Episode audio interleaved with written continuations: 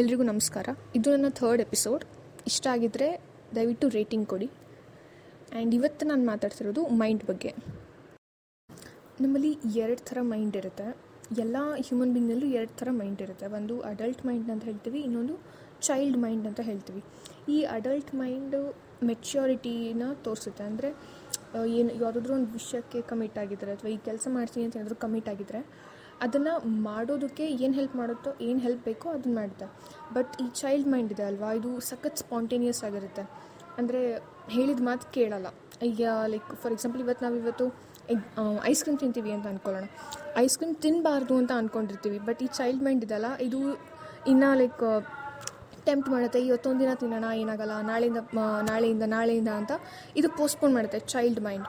So ಈ child ಮೈಂಡನ್ನ control ಮಾಡಿದ್ರೆ, ನಾವು ಕಲ್ ಕಂಟ್ರೋಲ್ ಮಾಡೋದನ್ನ ಕಲಿತ್ರೆ adult mind like adult mind life ಜೊತೆ ಡೀಲ್ ಮಾಡುತ್ತೆ. ಇದನ್ನು ನಾವು ಮಾಸ್ಟ್ರಿ ಅಂತ ಹೇಳ್ತೀವಿ. ಸೊ ಅಡಲ್ಟ್ ಮೈಂಡನ್ನ ಹೇಗೆ ಎಜುಕೇಟ್ ಮಾಡೋದು ಅಂತಂದರೆ, ಅಡಲ್ಟ್ ಮೈಂಡ್ಗೆ ನಾವು ಬುಕ್ಸ್ನ ಫೀಡ್ ಮಾಡಬೇಕು, ಅಥವಾ ಯಾರಾದರೂ ಮೆಚ್ಯೂರ್ ಇರೋ ಜೊತೆ ನಾವು ಸ್ವಲ್ಪ ಬೆಲ್ ಬೆರಿ ಬೆರಿಬೇಕು ಟೈಮ್ ಸ್ಪೆಂಡ್ ಮಾಡಬೇಕು. ಇದರಿಂದ ಅಡಲ್ಟ್ ಮೈಂಡ್ಗೆ ಐಡಿಯಾಸ್ ಬರುತ್ತೆ how to control child mind ಅಂತ. ಸೊ ಈ ಚೈಲ್ಡ್ ಮೈಂಡ್ ಏನಿದೆ, ಇದು ಯಾವಾಗಲೂ ಕನ್ಫ್ಯೂಷನ್ನ ಕ್ರಿಯೇಟ್ ಮಾಡುತ್ತೆ.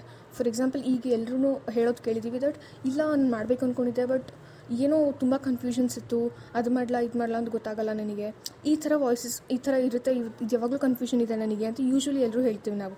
ಇದು ಯಾಕಾಗುತ್ತೆ ಅಂತಂದರೆ, ನಾವು ಚೈಲ್ಡ್ ಮೈಂಡ್ ಮಾತು ಕೇಳಬೇಕಾ ಕೇಳೋ ಸ್ಟೇಜ್ನಲ್ಲಿ ಈ ಥರ ಕ್ರಿಯೇಟ್ ಆಗುತ್ತೆ.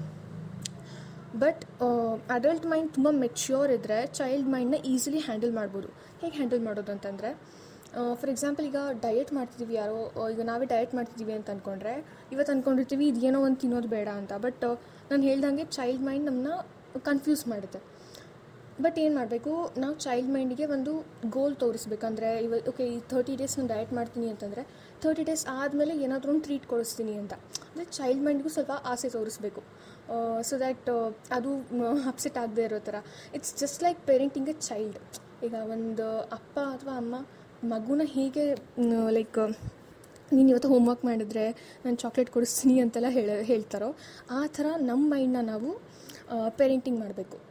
ಸೊ ಈ ಥರ ನಾವು ಮಾಸ್ಟ್ರಿನ ಅಚೀವ್ ಮಾಡ್ಬೋದು. ಡಯಟ್ ಆಗಿರ್ಬೋದು, ಯಾವುದೇ ಒಂದು ಕೆಲಸ ಆಗಿರ್ಬೋದು, ಇಷ್ಟು ದಿನ ನಾನು ಈ ಥರ ಅಂದರೆ ಯಾವ್ದೊಂದು ಈ ಕೆಲಸ ಮಾಡಿದ್ರೆ ಇದಾದ್ಮೇಲೆ ನಾನು ನನ್ನಿಂದ ಈ ಥರ ಟ್ರೀಟ್ ಕೊಡಿಸ್ಕೊತೀನಿ, ಈ ಥರ ಡಿಸೈರ್ನ ಕ್ರಿಯೇಟ್ ಮಾಡಿದ್ರೆ ಅಲ್ಲಿ ತನಕ ಚೈಲ್ಡ್ ಮೈಂಡ್ ಸ್ವಲ್ಪ ಕಂಟ್ರೋಲ್ ಮಾಡ್ಕೊಂಡಿರುತ್ತೆ. ಆ್ಯಂಡ್ ನಮ್ಮ ಅಡಲ್ಟ್ ಮೈಂಡ್ ನಮಗೆ ಕಂಪ್ಲೀಟ್ಲಿ ಸಪೋರ್ಟ್ ಮಾಡುತ್ತೆ. ಆ್ಯಂಡ್ ಈ ಕನ್ಫ್ಯೂಷನ್ಸ್ ಎಲ್ಲ ತುಂಬ ನಾರ್ಮಲ್, ಪ್ರತಿಯೊಬ್ಬರಿಗೂ ಇರುತ್ತೆ ಅದು. ಬಟ್ ಅದ್ರ ಜೊತೆ ಹೇಗೆ ಡೀಲ್ ಮಾಡ್ತೀವಿ ಅನ್ನೋದು ತುಂಬ ಇಂಪಾರ್ಟೆಂಟ್ ಆಗಿರುತ್ತೆ. This is about mind today. Thank you so much.